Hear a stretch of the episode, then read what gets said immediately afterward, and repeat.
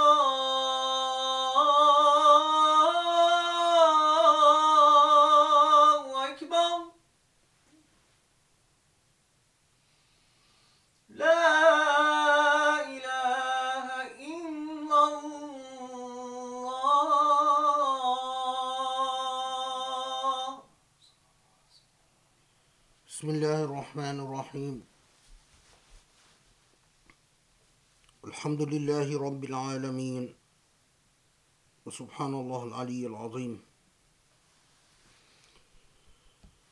نشهد أن لا إله إلا الله وأن محمدا عبد وأن محمدا رسول الله.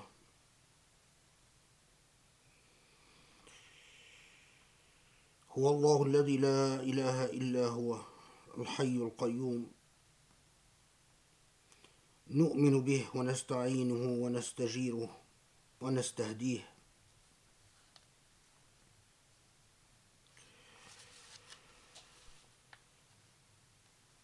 ونصلي ونسلم ونبارك على النبي الأمين خاتم الرسل أجمعين المرسل رحمة للعالمين. وعلى آله وأصحابه ومن اتبعه بإحسان إلى يوم الدين.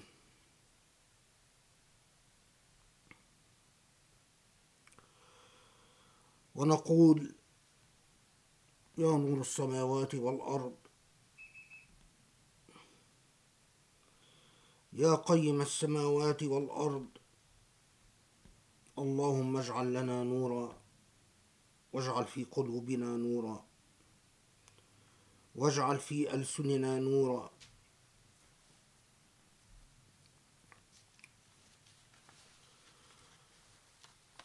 واللهم أعظم لنا نورا. واجعل في أمتنا نورا. واللهم اجعل في كلامنا نورا تنير به. أسمعة العالمين.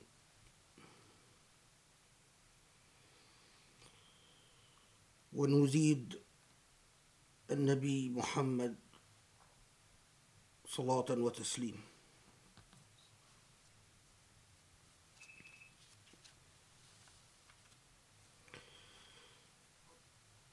Yesterday, Thursday, it was the occasion of the birth of the Prophet Muhammad والسلام.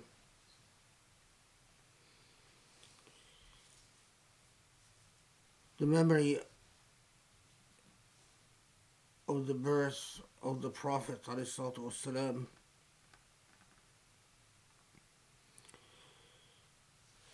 cannot pass without us pausing to fully reflect upon that the legacy of that great man, the legacy of the prophet who gave us a continuing and perpetual and individual revelation of the Quran. So many of us come to this world, we live and die without the opportunity, without granting ourselves the opportunity and the favor of studying the meaning of the presence of that man in our temporal life, in life on earth. The Prophet Muhammad والسلام, did not just did not just transmit the revelation of the Quran, but embodied the message of the Quran itself in his life. He was living proof. he was living proof before becoming a prophet, before he reached his midlife, where the revelation comes to him for the first time. In the first 40 or so years of his life, he was living proof that so much goodness, so much beauty is known innately and is a matter of natural instinct. As a man before he was selected to the prophecy or before rather he was became aware of his status as a prophet as a common man in Mecca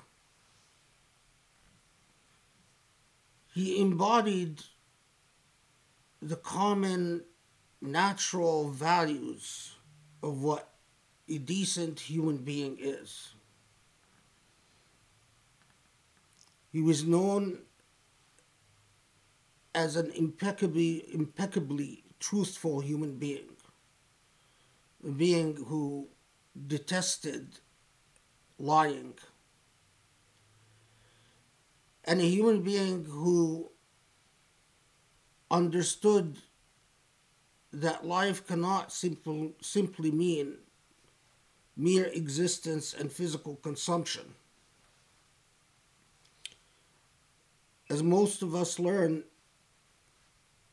that from the very beginning he was taken with long periods of reflection, solitude, isolation,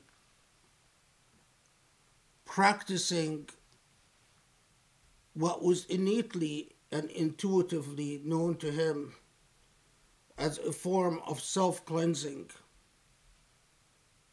and as a way of connecting with the natural forces that he could sense in existence. He didn't need revelation to tell him that there is a God. In fact, long before the Quran, Quranic revelation comes and said, comes and tell him, do human beings think that they have been created in vain? He knew long before that revelation that without an owner to this creation, without a maker, without a khaliq, without a God, in fact, life becomes a form of vanity. It becomes purposeless. And that a purposeful life must recognize the role of the maker and that human beings if they listen to their instincts they know that they exist as a part of a larger tapestry of realities where their meaning makes sense only in the context of the meaning of everything else where their individual meaning makes sense, but only if they recognize meaning in everything else. By definition, you cannot presume to have meaning. You cannot presume to have meaning unless you recognize that same value in everyone else and in everything else. Sometimes it is hard for us to understand, but it is absolutely true that I cannot be meaningful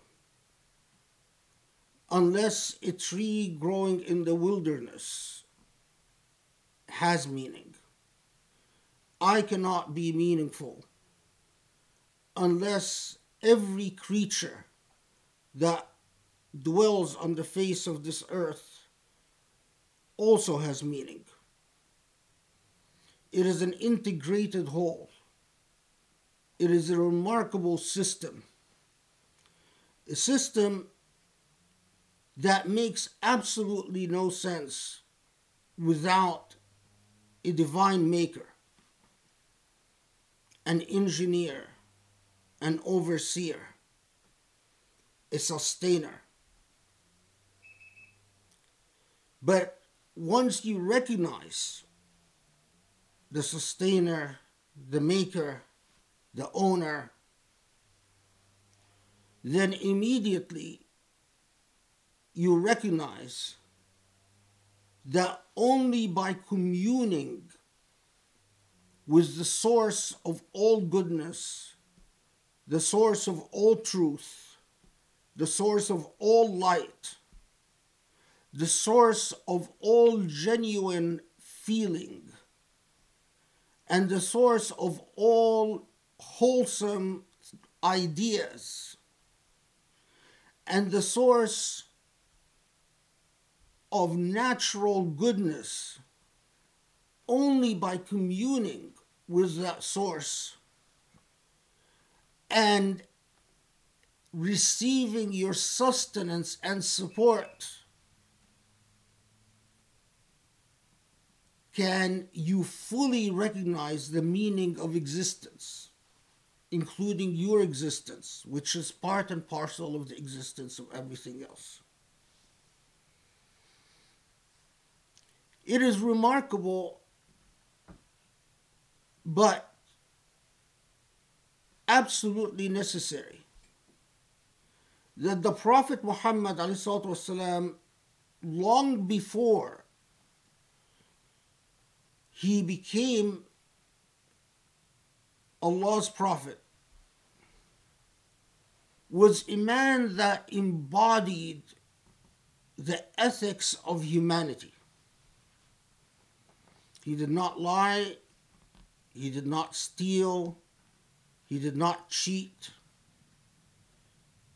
He exhibited no cruelty. He was a man known for his kindness, for his compassion, for his mercy. And he was a man that offended no one and transgressed upon no one. Innately, intuitively, before he becomes a prophet, he is a valued member of society.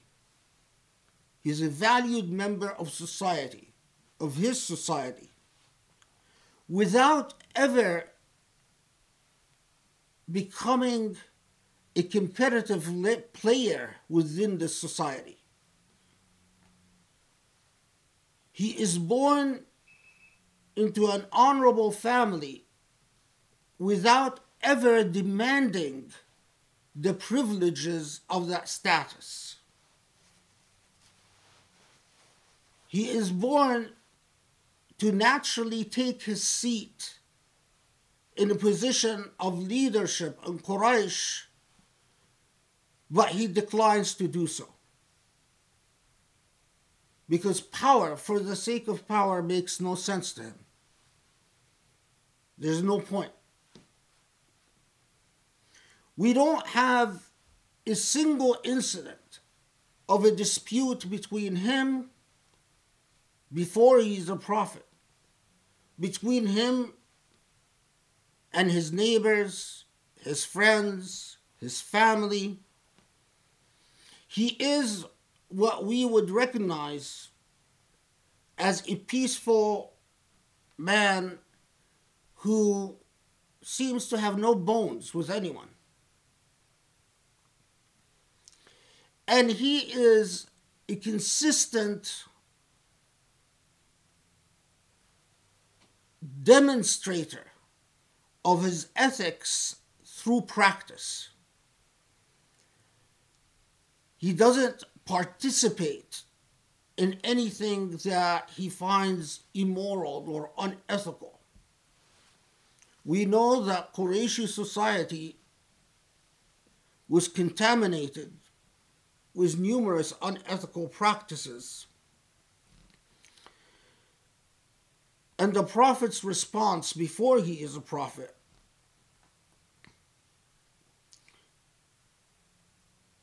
is to come a living embodiment of the philosophy of life that he believed in. And that is not to partake, to withdraw from everything that he finds morally objectionable.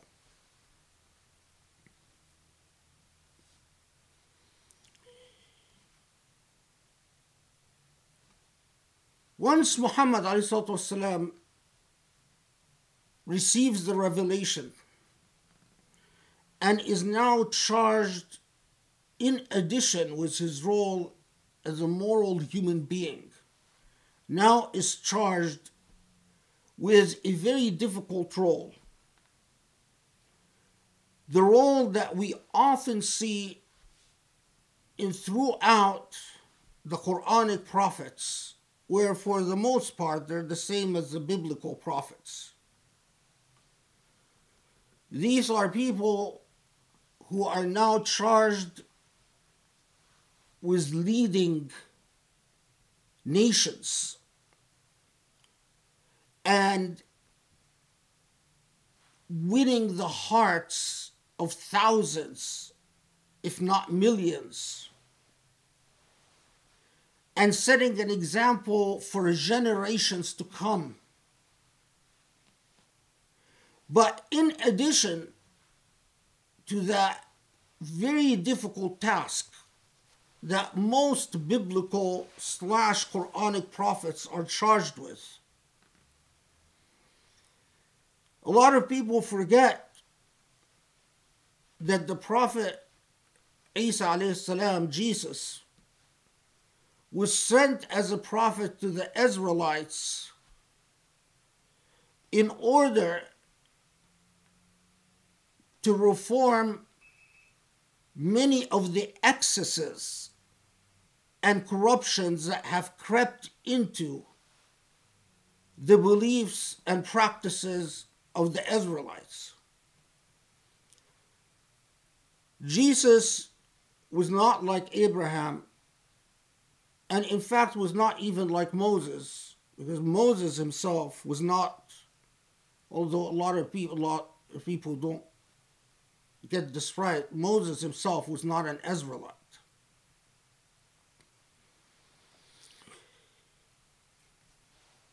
He sent, he was sent with a mission to the Israelites, but his prophecy far extended that, and he himself ethnically, or his lineage was not as an Israelite prophet.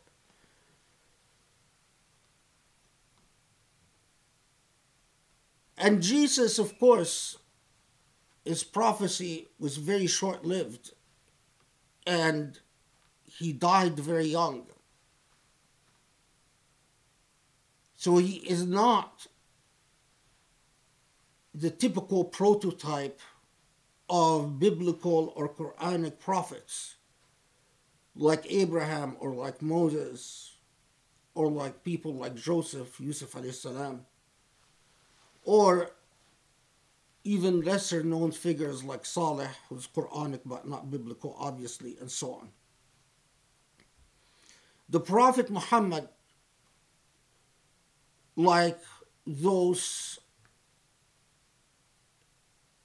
prophets given a very heavy role is going to lead a nation not simply live as an individual moral example within a specific historical context, but he's going to lead a nation. And in order to lead a nation, you have to know, you have to have the art of changing the hearts and minds and souls of human beings and inspiring human beings from being mundane, usual creatures to inspire them to become something great. Because that greatness is needed to meet the challenge of the historical moment in which they existed. Imagine if the Prophet والسلام, if the Prophet Muhammad was unable to inspire greatness in his followers. What would have happened? A prophet that comes out of the heart of Arabia at a time when Arabia has not had a major civilization in centuries. In fact, Yemen is a center of civilizations. Iraq is a center of civilizations. Persia is a center of civilizations. Egypt is a center of civilizations. Rome, Byzantium, centers of civilizations. But there's this man in the heart of the desert where the last civilization existed no less than a thousand years before. In the persona of prophets like Saleh, for instance. If this man lived and died incapable of discharging his teaching mission, his inspirational mission then he would live and die and be quickly forgotten afterwards. In order to achieve what the Prophet ﷺ did, you had to be able to inspire greatness in human beings. You had to be able to do that remarkable, intangible thing where you take ordinary people with all their psychological hangups, emotional complexes, with all the strangeness and oddness of their upbringings as individuals with all the vanity and egoism that plagues all, human beings. And you take these people who intuitively didn't necessarily go up in the mountains and isolate themselves, pondering the meaning of existence for days on end human beings who existed consume and to enjoy and to have fun, to get married, to have children, to accumulate wealth, and then to die. You had to take these people and transform them into people who are fully aware of their covenant with God and fully aware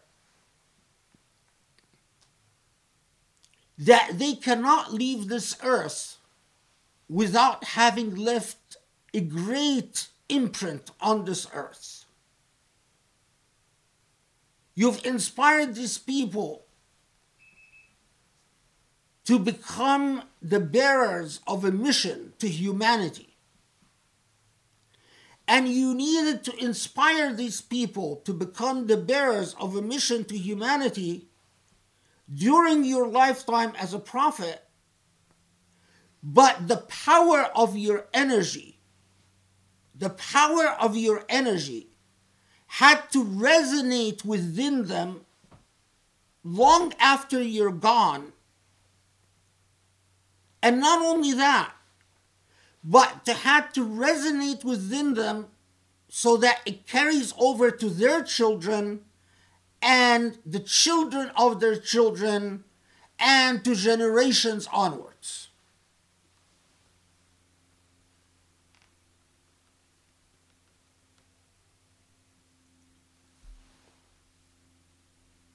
This is what true greatness is.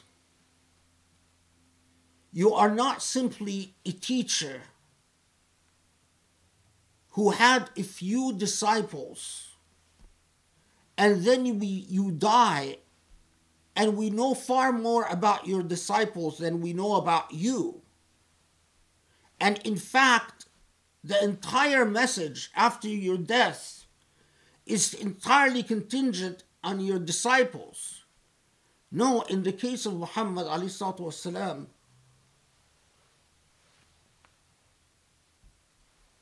what is truly remarkable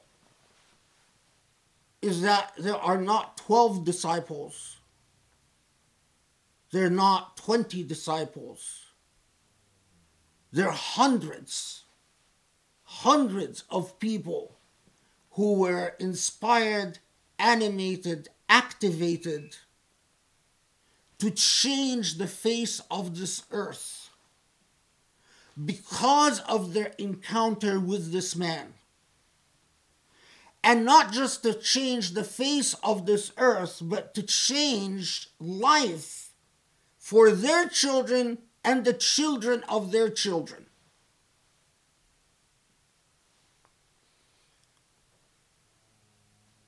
Think about it. How many people, how many people that came to humanity can claim this level of honor? How many people have come born literally in the middle of the wilderness and were able to transform those around them, people of all ethnicities, people of all races, people of all different social status and class, and people of all different languages to transform these people so that they literally change the face of the earth.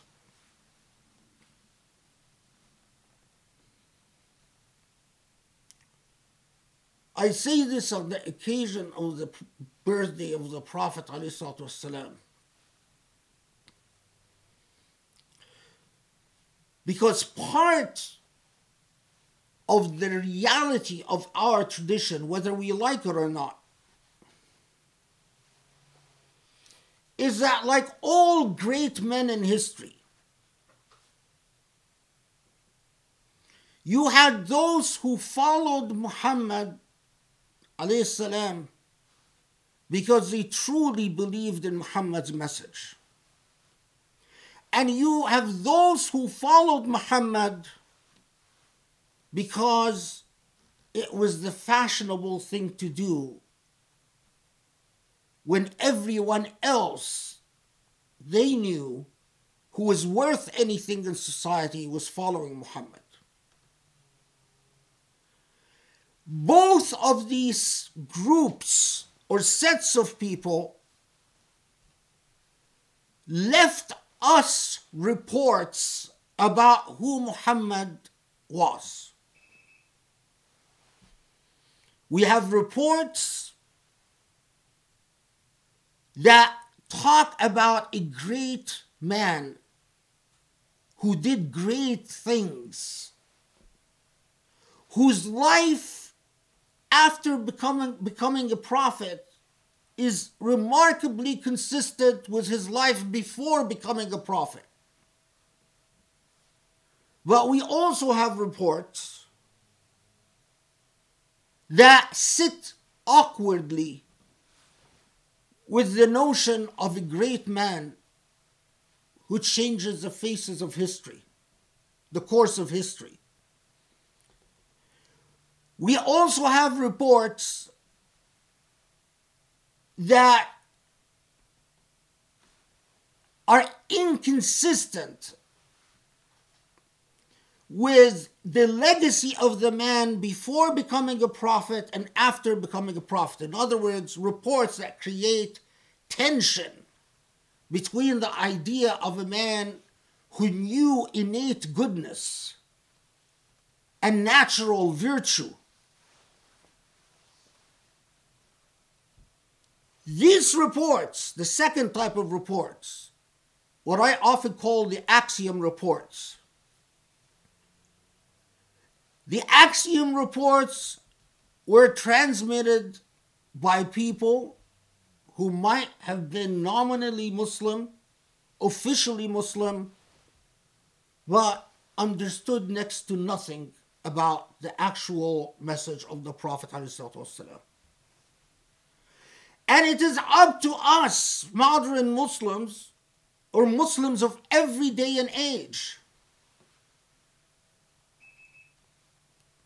to study the legacy of a great man with rigor and comprehensiveness to be able to decipher the truthful reports from the false and fantastical and fictitious reports. Remember, the yardstick is this is a man who lived 40 years anchored in moral virtue. And according to the true converts, Islam continued to be anchored in moral virtue. And not only that, had the types of qualities to transform generations of people. And in the midst of that, you get a strange report transmitted by strange individuals who have a suspect history that tells us something about the Prophet ﷺ that doesn't sit well with his ethical and moral legacy. The Prophet ﷺ can't be with us to tell us, yes, I said this, no, I didn't say this. But at a minimum, at a minimum, the Prophet ﷺ left in us a legacy, a trust. And the trust is that there are some of us who study his legacy so comprehensively, so intimately, so closely, that when someone comes and tells them, why was this man able to change the face of the earth and the course of history? They would be able to explain it to them. And know the Prophet ﷺ so intimately that they would be able to explain what is truly authentic to his character to what seems to be an outlier, an oddity, a transmission that is inconsistent with his moral and ethical legacy.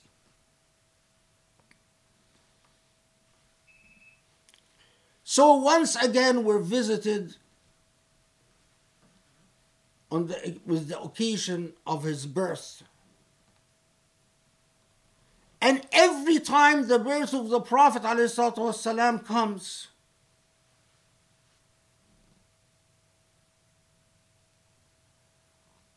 you would be remiss if you didn't think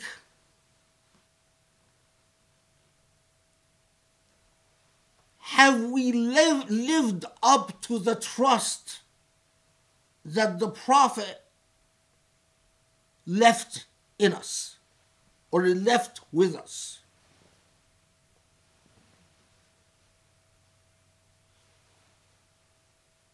This is a man that came at a time when the prophets of Judaism were well known. The apostles of Christianity were well known. The Christian church was dominant and arrogant and supreme. The clergymen of Persia were dominant, wealthy, conceited, oppressive, and supreme. This is a prophet that represented the moral virtues of the dispossessed and the powerless. He didn't come to live like people lived in the palaces of Byzantia or to live like the way people lived in the palaces of Persia. He didn't come to kiss up to rich and powerful people. He came to empower the disempowered and to humble the powerful. If you study the way he lived, maybe you would start understanding why he transformed the face of humanity.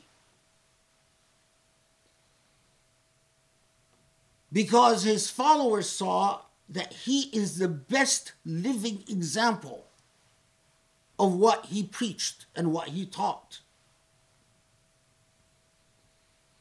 When he spoke about the evils of materialism,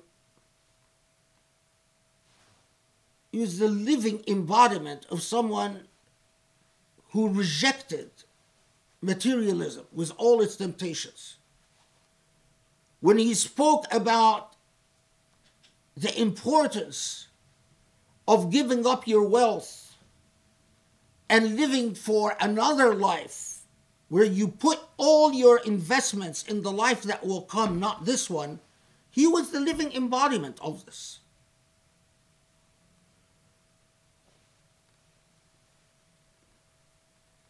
I say all of this because we have to be very honest and, as usual, brutally so. In the midst of this memory of the Prophet's birthday, comes at a time when I'm sure all of us have heard of the controversy going on in France and the rest of the Muslim world. Years ago, a French magazine, Charles Hebdo, or whatever it's called, publishes a group of cartoons that don't criticize the Prophet.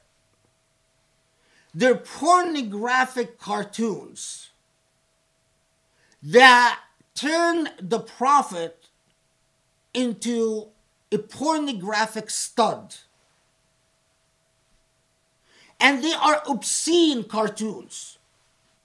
There are cartoons that are pornographically explicit, that represent the Prophet in a pornographically explicit way doing pornographically explicit things. And these cartoons are published in France,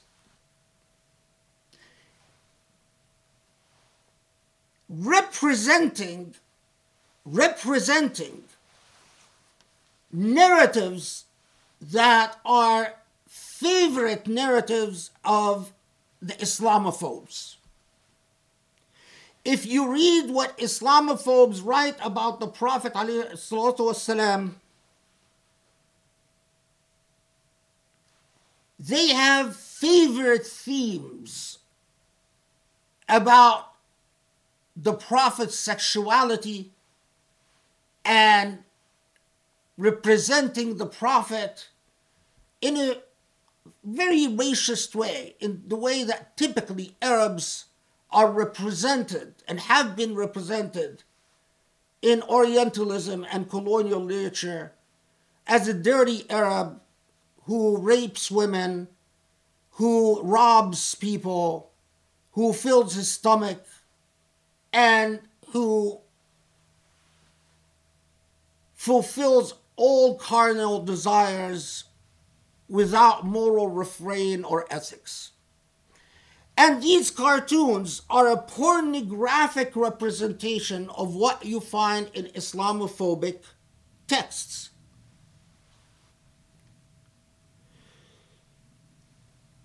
Recently, a young Muslim woman in France goes home, and this young Muslim woman, her parents notice that she comes back from school crying. Why are you crying? At school today, the teacher showed pornographic images or pornographic drawings of the Prophet Muhammad. And the kids at school, the non Muslim kids, are bullying me, telling me you are the follower of a pedophile and a rapist there she's crying because her school or her teacher taught material in school that led directly to her bullying. Her parents go to the school and complain, and the school does nothing other Muslim parents in the school become outraged. Number one, this is not college, this is a high school. And th- in this high school,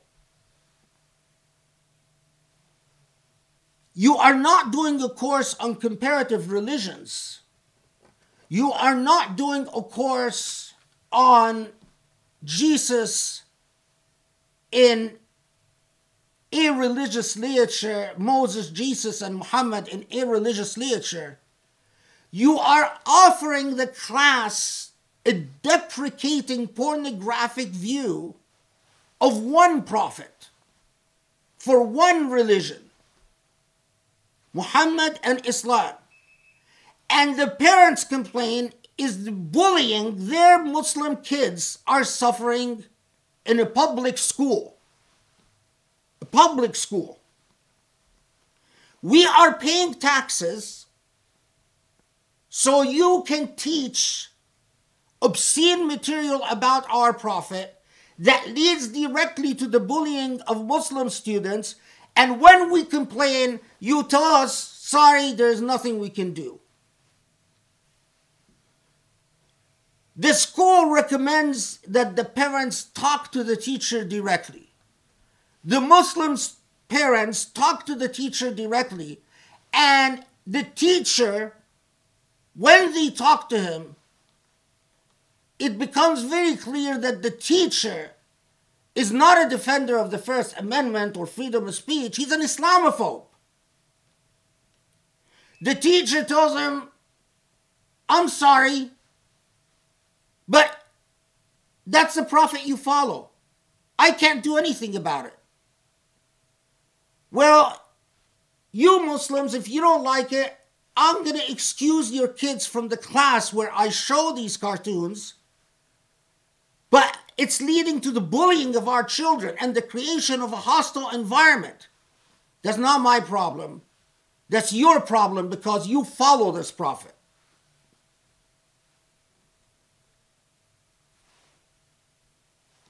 a 16 year old kid from Chechnya who suffered a considerable amount of stress and trauma because of the persecution he suffered in Chechnya as a Muslim, decides to take matters in his own hands and kills the teacher. And then the police kills the 16 year old.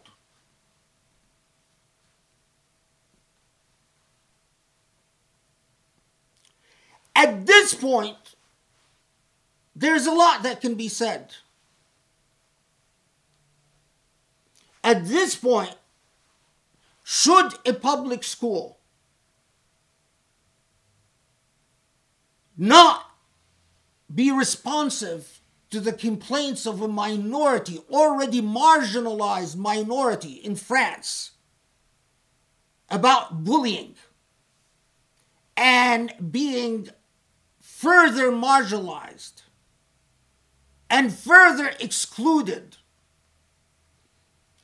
Should the school have taken more vigilant steps in attempting to be responsive to a sensitive situation?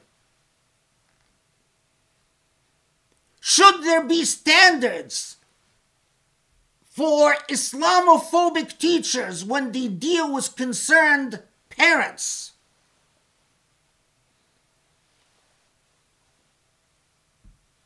Did the school fail when they noticed that that 16 year, year old Chechnyan kid suffered from PTSD and was troubled and had many disciplinary problems, which again the school failed to respond to.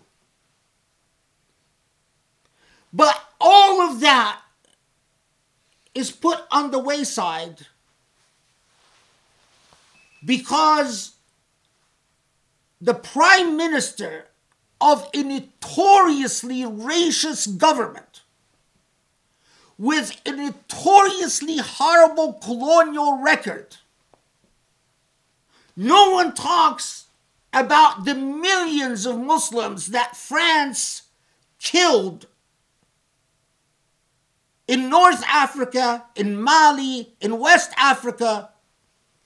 No one talks about France's direct responsibility for genocides committed against Muslims, a responsibility that France has never acknowledged and never apologized for. No one talks about the fact that till our very day there is a museum in France of the skulls of Africans and Muslims that France executed, and the skulls are in a museum, and that they've never returned. No one talks about the segregationist and remarkable racist policies of France. The only place that I ever visited in Europe where I felt the oppressive sting of racism was France. I will never forget. I stayed in a pension, in a motel. The owner of the motel had instructions that Arab guests of the motel, including myself, cannot sit in the front lobby. If you are non Arab, non Muslim, you could sit in the front lobby, Arab or Turkish, if you're Muslim. If you're non Muslim, you could sit in the front lobby. But if you're Muslim, you're not allowed to sit in the front lobby because he didn't want his motel to be known as a motel that accommodates Muslims. I left that motel and went to another only to find that second motel no less racist. France is the only place in Europe where I tried to rent an apartment only to discover that it is a very big deal to find a landlord willing to rent an apartment to a Muslim. I would be told right in my face, you're a Muslim, we're not going to rent to you.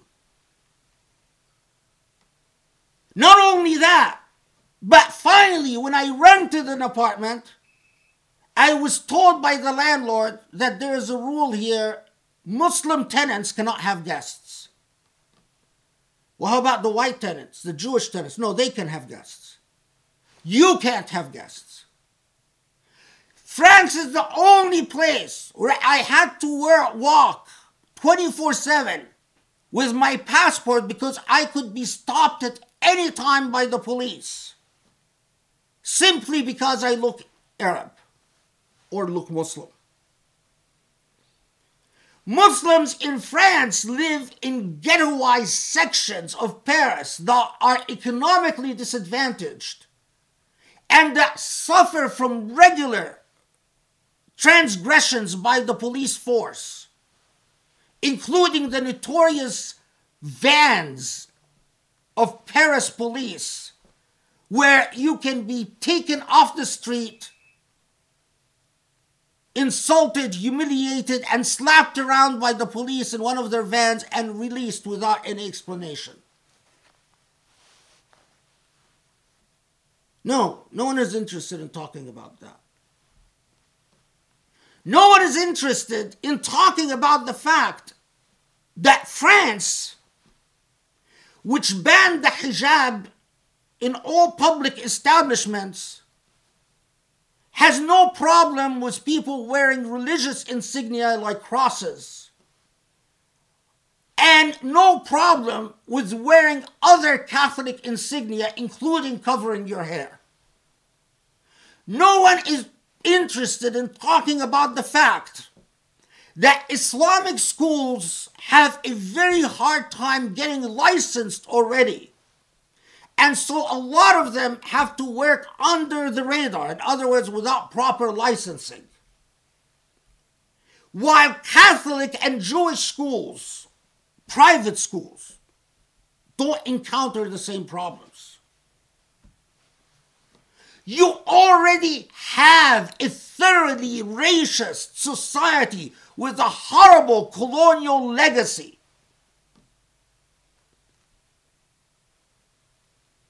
Suddenly, what became the end, beginning all and end all, is that a Muslim 16 year old kid killed a school teacher because of freedom of speech. It was freedom of obscenity, freedom of pornography. Because if you've seen the images, they're pornographic images. But even worse, the French government didn't just condemn the criminal act of killing this teacher, but turned what is clearly a criminal incident. Instead of investigating the responsibility and accountability of the school and everyone involved, including possibly the parents of that Chechen kid. But instead of dealing with it in a professional manner as what went so horribly wrong, how can we avoid this happening again? It became a typical Islamophobic rant about how Islam is suffering an age of crisis, about how Muslims don't understand freedom of speech, how Muslims don't understand civic virtues, how Muslims don't understand civil society, a rant.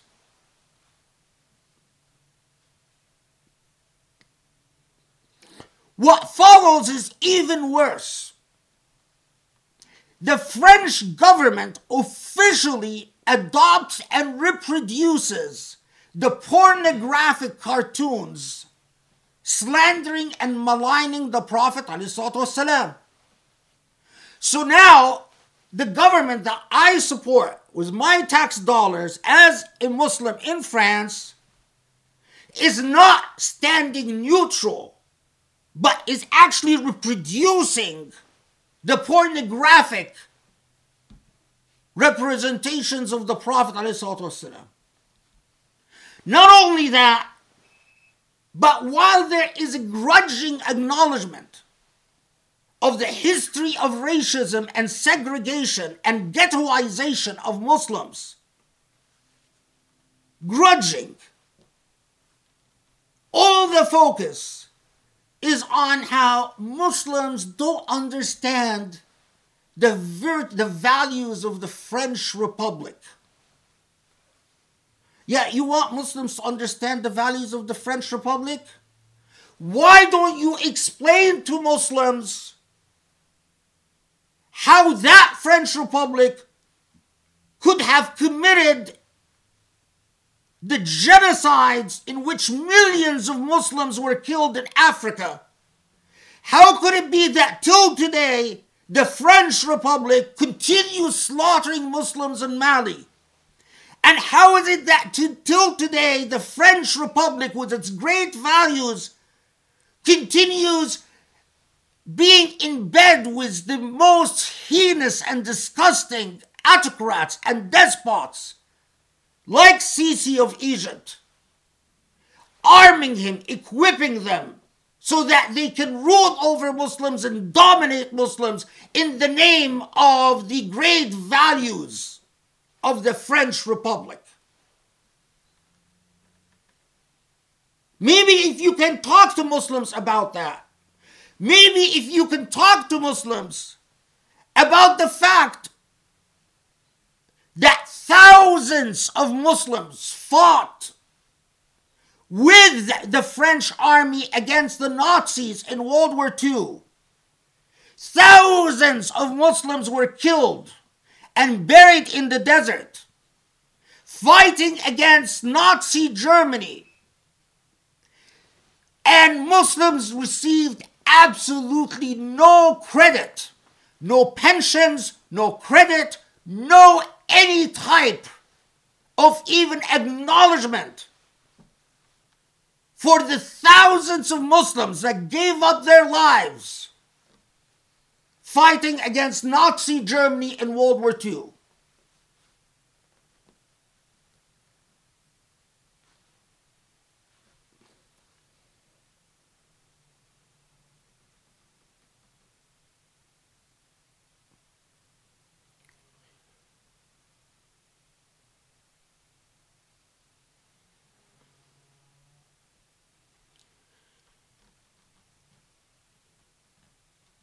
What is even worse, what is even worse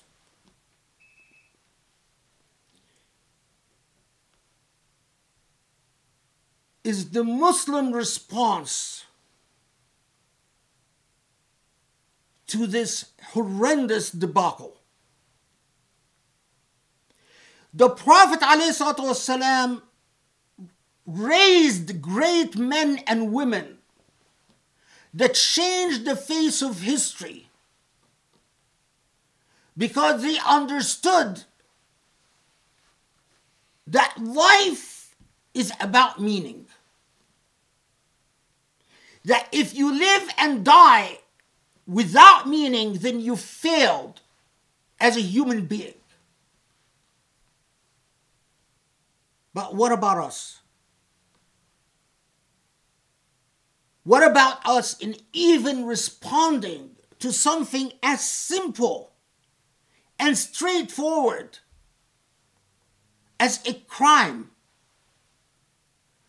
where there is failure on so many levels, multiple failures by a number of parties, and yet so many Muslims could not see beyond the apologetics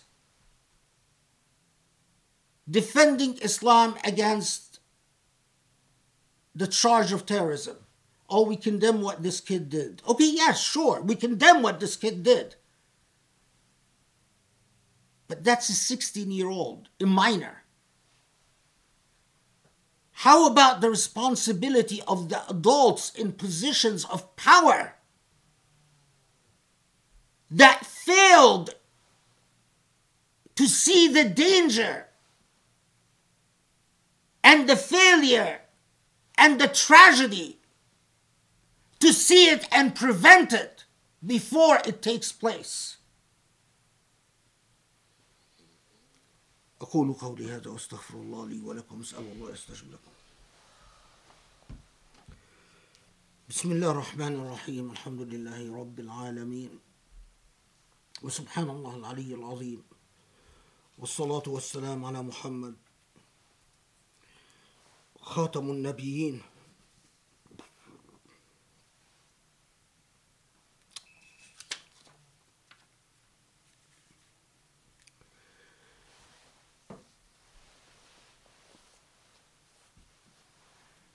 The French government and indeed French society has a long history of Islamophobia. A long history to the extent that there was a Muslim woman who wore, just covered her hair, sort of Jewish Orthodox style, not even hijab style. In other words, she didn't cover her neck and ears, she just covered her hair and she auditioned to The Voice in France. And just because she's a Muslim and she covers her hair, she was attacked so viciously that she dropped out of the competition.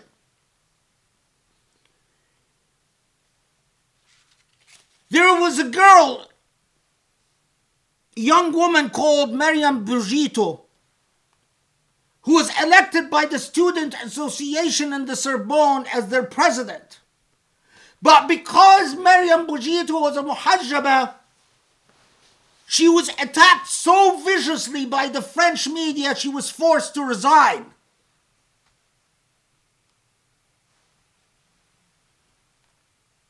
Why are we pretending that French society is not thoroughly colonial and thoroughly racist? thoroughly racist.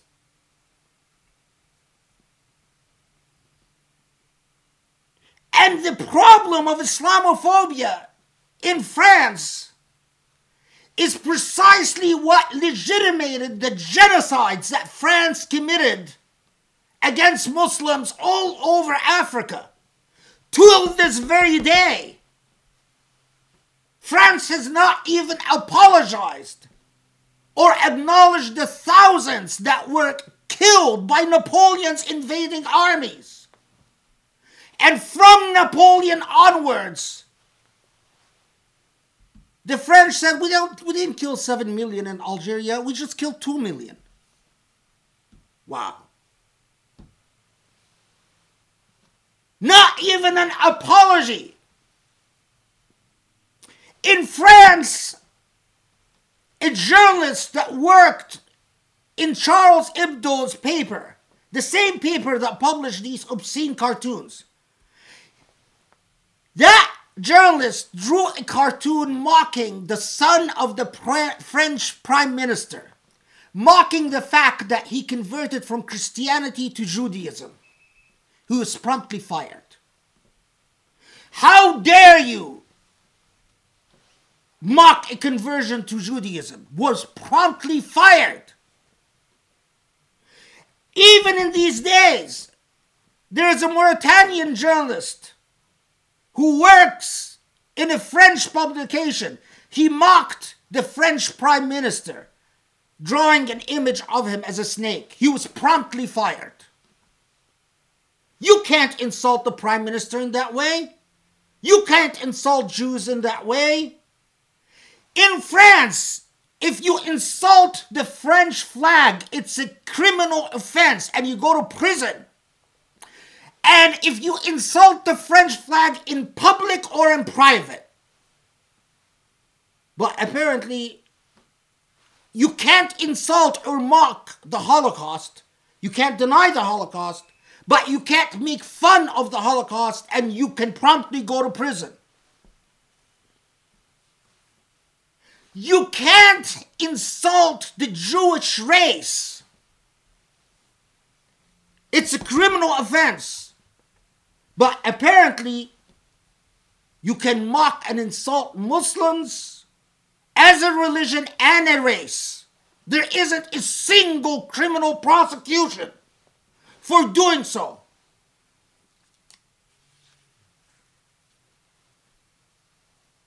So I'm not surprised when I find disgusting and immoral behavior like some someone who doesn't know the legacy of the Prophet والسلام, pick up a knife and go to Nice and stab a couple of ladies in front of a church. The least that can be said about this behavior, it is un-Islamic, in addition to immoral and unethical. But as far as I'm concerned,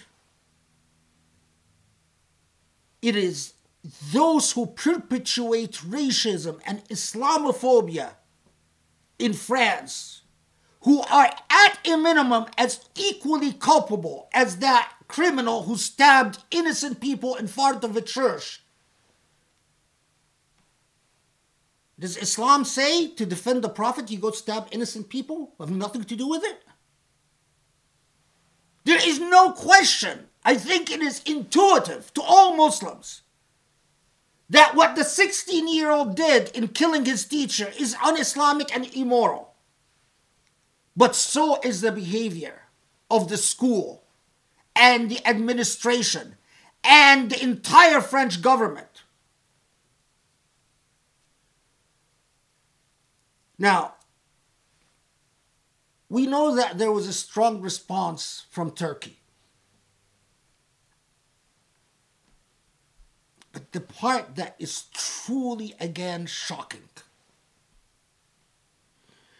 the response of Saudi Arabia, the so called guardian of the two holy sites, was absolute silence for days.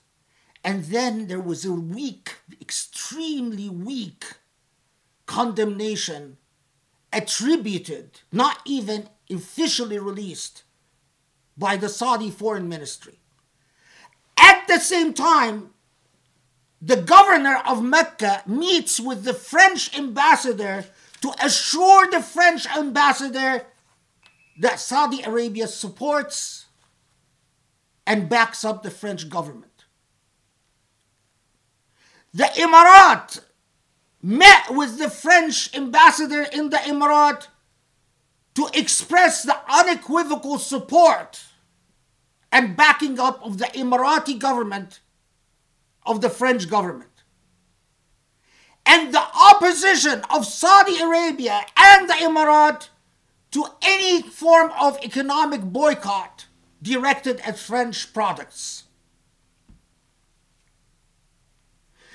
Even the Azhar, when they spoke on the occasion of the birth of the Prophet, والسلام, you know what their condemnation was? We condemn terrorism, we condemn Islamophobia. Don't drag Islam into political conflicts that Islam have no role in. Who are you talking to? Meek, weak, spineless, without honor, without dignity.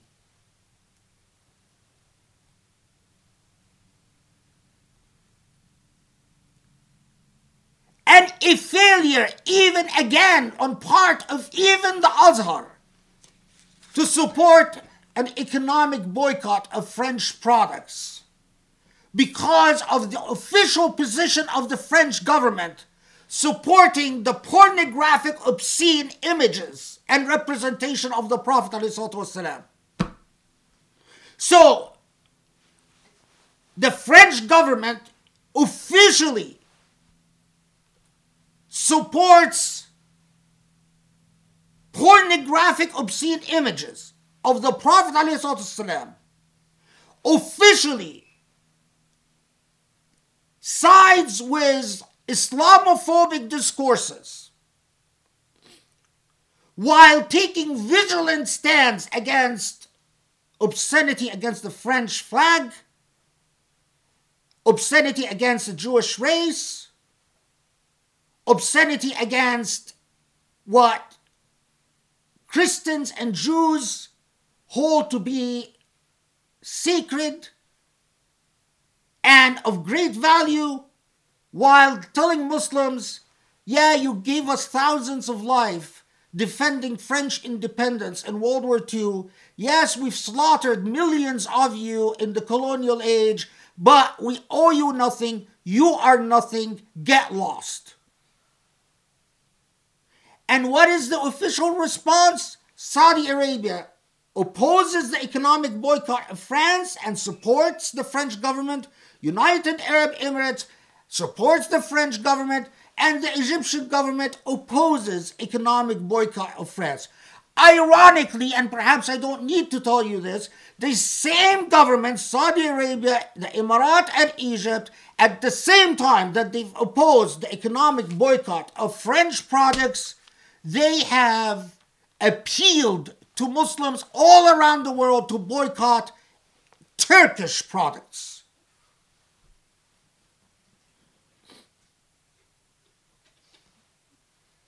The Emirates, Saudi Arabia, and Egypt are calling for the boycott of all Turkish products. Why? Well, no one is sure why. It's true that the French are the ones that insulted the Prophet, but it's the Turks that we have to boycott. Why? It just is. Because the Turks are the enemies. Saudi Arabia, and let me say it again and again Saudi Arabia lost all legitimacy as the guardian of the two holy sites. Islam will not be freed until Mecca and Medina are taken away from the authority of Al Saud. And Islam will never be in a good shape in the United States as long as American Muslims continue to support and embrace those on the payroll of Saudi Arabia and the Emirat. Because in the middle of all of this, you would have expected all types of Islamic organizations to stand up and say something about the obscenity and pornography. Hamza Yusuf has a great deal to say about the evils of pornography. I've heard ne- number of lectures where he talks about how pornography is so evil. But when it's the prophet who is represented in pornographic images, because the Emirat didn't say a word, Hamza Yusuf holds on to his golden silence.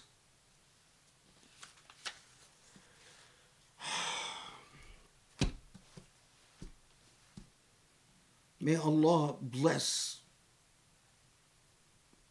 يصلي ويسلم ويبارك May Allah bless and honor the Prophet Muhammad والسلام. We don't deserve him. We don't deserve him. He is a, in a group of handful of men that truly transformed the shape of this planet with their ethics, morality, and virtue. And we, when we as Muslims fail to recognize the greatness of this man and to honor his memory, we don't deserve him. It's as simple as that.